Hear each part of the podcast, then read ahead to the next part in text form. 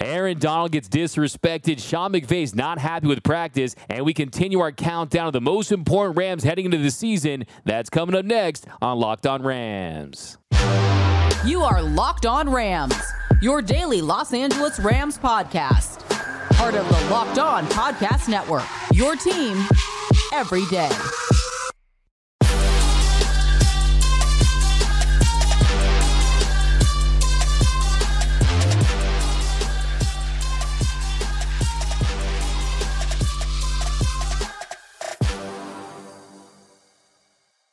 What is up, Ramley, and welcome to another episode of Locked On Rams, your daily podcast covering your two time Super Bowl champion Los Angeles Rams. Free and available wherever you get your podcast. Locked On Rams, part of the Locked On Podcast Network, your team every day. We're also available over on YouTube, so if you haven't yet, join the party over on YouTube. Hit that subscribe button, hit that notification bell, hit that like button, and let us know. Is Aaron Donald a top five player in the NFL still? And what are your thoughts? on Sean McVay heading into the season, how he's going to handle all this youth and inexperience. My name is Doug McCain. You can follow me on Twitter and Instagram at DMAC underscore LA. I've been covering LA sports for over a decade, the Lakers for SI, the Dodgers for Dodgers Nation. Now I'm covering the Rams for Locked On, and I continue to ride solo the People's Champ, Mr. Travis Rodgers. He's on vacation this week, but we've got a jam packed show for you. Later, we continue our countdown on the most important Rams heading into the 2020 2023 season. In our second segment, Sean McVay is not happy with Rams practice, but we begin with Aaron Donald. Now, before we talk about his season and what they're doing with him during training camp, I have to start with the NFL's ranking where they have Aaron Donald coming in at number 11. Now, I don't know if they accidentally wrote an extra one, but I know that he's top two, not two. Look at Aaron Donald throughout the years. That is his lowest ranking since 2017 when he came in 15th. He drops nine spots from last year when he came in at number two. Since 2018, he's been ranked somewhere in the top 10. Since 2019, he was ranked in the top five. And yes, last year, for the first time in his career, he dealt with an injury. He had the high ankle sprain, but still, when he was on the field, he was as dominant as ever. He was still a force. He was still Bruce Banner in football cleats. He was Aaron Donald. If you look at his numbers 10 tackles for a loss, five sacks in 11 games, despite not having a lot of help around him, despite a defense that was also dealing with injuries. So I think this was completely disrespectful. It's laughable. There's not 10 players on the planet that are better than Aaron Donald. Like I always say, if the aliens came down and we were faced with mass extinction, unless we have one NFL player beat their best player, I'm taking Aaron Donald every single day and 99 times on Sunday. So I don't understand this ranking. I'm not going to get too hot and bothered about it, but I know that Aaron Donald is going to use this as fuel because we know he is still elite. Look, since 2017, he's faced 1,797 double teams. That's 152 more than anyone else on the defensive side of the ball. Yet he still leads all defensive tackles and pass rush win rate in that span at 26%. So you can send the house, you can throw the kitchen sink at the guy, but he is still going to win. He's prime Shaquille O'Neal. That's how dominant he is. So look, Aaron Donald, to me, he's one of the greatest defensive players of all time. If you don't believe that, you can argue with the wall. Might even be the greatest defensive player of all time when it's all said and done. But one of the big questions I had heading into training camp was how does someone like Aaron Donald, someone that's accomplished everything, someone that's a walking statue, a first ballot Hall of Famer, he's going to get his number retired? How do you stay motivated? How do you keep that edge? Well, an interesting development during training camp is that they're sliding O line protection towards Aaron Donald. He's getting double teamed, he's getting triple teamed, and they're trying to simulate that game action. Aaron Donald was asked by reporters about how he has the juice this season, having that edge and having that fire heading into this year. And he told reporters, I've been like that because they've been sliding the protection this camp. Sean gave me a lot of double and triple teams. It's realistic right now, so me just trying to find ways to defeat that and obviously working with other guys with different games and things like that to try to play off of it. So right now it's about two, three guys on me. So it's what I expect on the season. So I'm getting it now. So just getting the work that I need and trying to find ways to get everything going. Everybody clicking on the same page and trying to find ways to be successful. So that tells you how big of a monster this guy is during training camp. That he's getting that added work, but also he's making everyone around him better. He's elevating not only his defensive linemen, they're seeing how this guy goes about what he does, his work ethic, how he comes into camp chiseled, looking like an absolute monster, and also offensively, the offensive line is trying to figure things out. You got a lot of youth and inexperience. You got Avila going against him. You got other guys trying to stop Aaron Donald. That makes everyone around them better.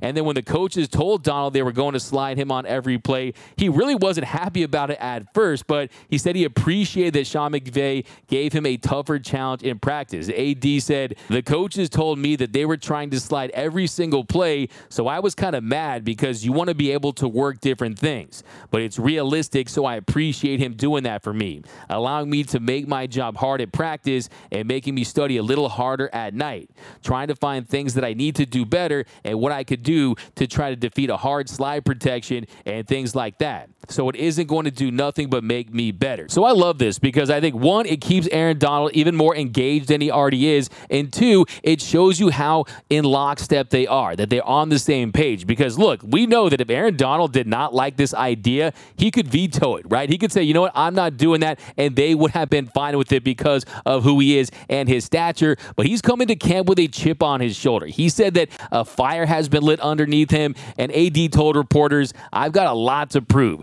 I didn't have the season I wanted, obviously coming off of an injury and things like that. I feel like to get to where you need to be, it's like starting over from scratch again. It's a brand new year. Last year was last year, but there's a little fire lit into me. So, one, let me answer for you, Aaron Donald. You have nothing to prove. I love that mentality. I love that mindset heading into the season, but you don't have anything to prove. You could retire today and you're a first ballot Hall of Famer. But if you do look at his 2022 stats, 11 games, 49 tackles, 10 tackles for a loss, one forced fumble, five sacks, 11 QB hits, had 40 total pressures, and a 90.5 overall PFF grade. And that's still elite. And look, that's not the question when it comes to Aaron Donald. Look, he just turned 32 years old back in May. He is still in his prime. He's still going to put up an elite season if he stays healthy. The big question with Aaron Donald, the number one question is not Aaron Donald, it's who's going to step up around Aaron Donald. Is he going to be the Bugatti that's parked at the trailer home, right? Or are guys going to step up? Are guys going to figure things out? Are young players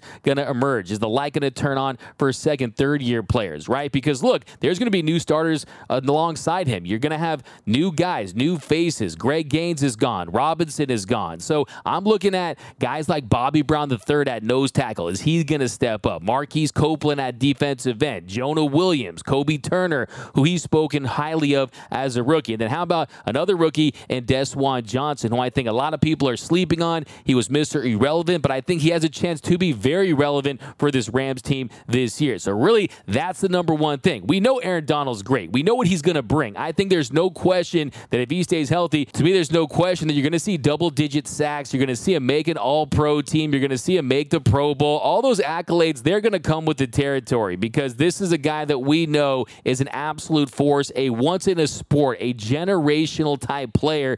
It's just the pieces around him. Because look, we know he had the high ankle sprain injury last year. I don't want to see him get a back injury this year because he's carrying this team and putting this defense on his back all season long. You need other guys to step up. I expect him to be in there every single snap unless they're in a blowout, unless he gets hurt. But this is a guy that's out to prove that he's still one of the best players in the league and still the best defensive player on the planet. But coming up in our next segment, Sean McVay was not happy with the Rams practice the other day, and we'll tell you why. That's coming up next on Locked On Rams. But first, let's talk about our friends over at LinkedIn Jobs. These days, every new potential hire can feel like a high stakes wager for your small business.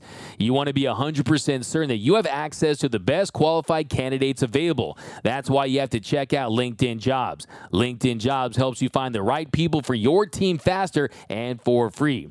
The football season is about to start. Maybe you're gearing up for the start of your new year, and hiring people is all about finding the right candidates, knowing where to look for the right candidates candidates. That's why LinkedIn Jobs is so important. It's so easy to create job posts for free on LinkedIn Jobs. You just add your purple hashtag hiring frame to your LinkedIn profile to spread the word that you're hiring. Simple tools like screening questions make it easy to focus on candidates with just the right skills and experience so you can prioritize who you'd like to interview and hire. It's why small businesses rate LinkedIn jobs number one in delivering quality hires versus leading competitors. LinkedIn jobs helps you find the qualified candidates you want to talk to faster. Post your job for free at linkedin.com slash locked on NFL. That's linkedin.com slash locked on NFL to post your job for free. Terms and conditions apply. And we are off and running here on Locked On Rams. Thank you for making Locked On Rams your first listen every single weekday, free and available wherever you get your podcast. Locked On Rams, part of the Locked On Podcast Network, your team every day. And if you haven't yet, be sure to subscribe to the Locked On Rams YouTube channel, fastest growing Rams YouTube channel. Hit that subscribe button, hit that notification bell. And if you really want to support the channel, hit that like button. And also a special shout out to our everyday listeners. We appreciate you watching every episode, listening to every episode, and you can be an everyday listener too. Join the club. Membership is free, and you won't miss a thing about your Los Angeles Rams. But here in the second segment, we're talking about a practice that Sean McVay did not think very highly of. Sean McVay sounded a little frustrated after practice. He told reporters, just with this team, we got a real long way to go. Today was not very good overall. I thought we were very sloppy, not sharp on both sides of the football. And so if we want to continue to try to do the things that we're doing and take steps in the right direction, we have to be better than we were today. Now, the first thing I'll say about Sean McVay's comments is that I absolutely love this version of Sean McVay. This is the reinvigorated, this is the re energized, the chip on his shoulder Sean McVay heading into this season. He knows the odds are stacked against him. He knows that everyone is picking the Rams to be the third place team in the NFC West. But there's also the Sean McVay that keeps bringing up 2017 and 2018. And I know that in my heart of hearts, Sean McVay thinks that he can find a winner in these guys. Like I said a few episodes ago, that some of the most successful people in the world are also the most delusional, right? Those are the winners. And I think that he believes that even with this roster that has so many rookies, so many young players, that he can find a way to get to the playoffs and be a surprise team in the NFL. So you can inject this version of Sean McVay right into my veins because one, he's not just doing installs and teaching schemes, he's also instilling the culture for the next generation of Rams contributors. The standard is the standard. It's we, not me. To grow through it, you have to go through it, right? So he understands what he has in this group and he realizes how important it to really set that foundation. I also think, too, he's starting to accept the fact and realize that, hey, there's not a lot of veterans on this team. We've seen this Rams organization have the Jalen Ramseys, the Andrew Whitworth, so many veterans that knew exactly what they needed out of training camp. They didn't need all the schematics and the installs, they knew the system. It was just about getting into the regular season and staying healthy and then going on a run. But that's not the case here because McVay realized that, hey, if I want to have success this year and beyond, we have to hit on these rookies. We need the Byron Youngs of the world, the Steve Avilas of the world, even the later pick guys to really step up because they're not going to hit on all of them, right? They're not going to hit on all of them. I mean, these are IPO stocks, these are scratch off lottery tickets. But the more you hit on, the easier you make it in the future so you can use this Rams culture, all these Rams resources where you have a franchise that's worth north of $6 billion. That's the sixth most valuable franchise eh, on the planet, right? So they have the resources with Stan Kroenke, but you also have a salary cap. And the more that these guys turn out to to be contributors and impact players, the easier it's going to be to go out there and make trades and trade picks and get big, talented, high level players and add them to this roster to go on Super Bowl run. So I love this version of Sean McVay. I think that he's gritty, has a chip on his shoulder, and I think that he's really sending a message to his younger players. And he would also go on to say about Steve Avila, I thought he's done good. I thought he got tired today. I thought we were tired overall, but I do like what Steve has. I'm a big believer in Steve Avila. I think he's got a lot of ability. I like his mindset and his mentality, but like all these rookies, this is a different deal and we've got to really condition and callous ourselves physically and mentally to be able to sustain throughout the course of a regular season. And we got to be able to push through on these types of days.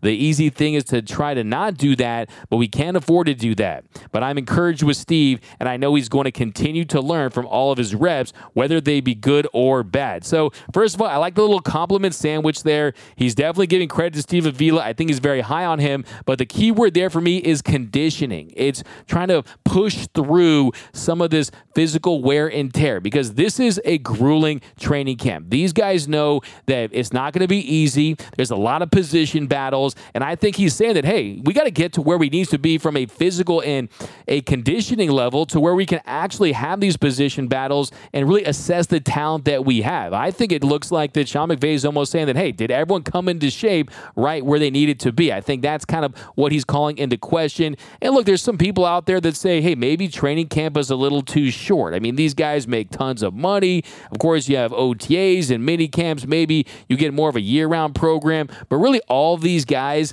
they need to keep themselves in shape, and they know that. I was speaking to an NFL player, and he says that, hey, you need to be your own best trainer. You need to be your own best dietitian. Yes, these guys, they have teams of people that do that. They realize that themselves. Really, it starts from within. I do think that there's a lot of competitive guys. I mean, there's a lot of guys that I think are in great shape, but I think the message that McVay's trying to send is, hey, there's levels to this, okay? This is the National Football League. Go over and look at Aaron Donald. Look how he showed up when he came to camp. He was ready to go. Can you say the same thing about all these guys? Probably not. No one is at Aaron Donald's level, but I think that what Sean McVay is trying to say and trying to convey to some of these players is there's a whole nother level that you can get to that you probably didn't even know existed. Look, you know what they say on the other side of suffering is greatness. And I think he wants these guys to be okay to suffer and be uncomfortable because that's really what it's going to take to have success on this level, especially when you're a later draft pick, especially when you're a rookie. So I think McVay realizes that, and he's just trying to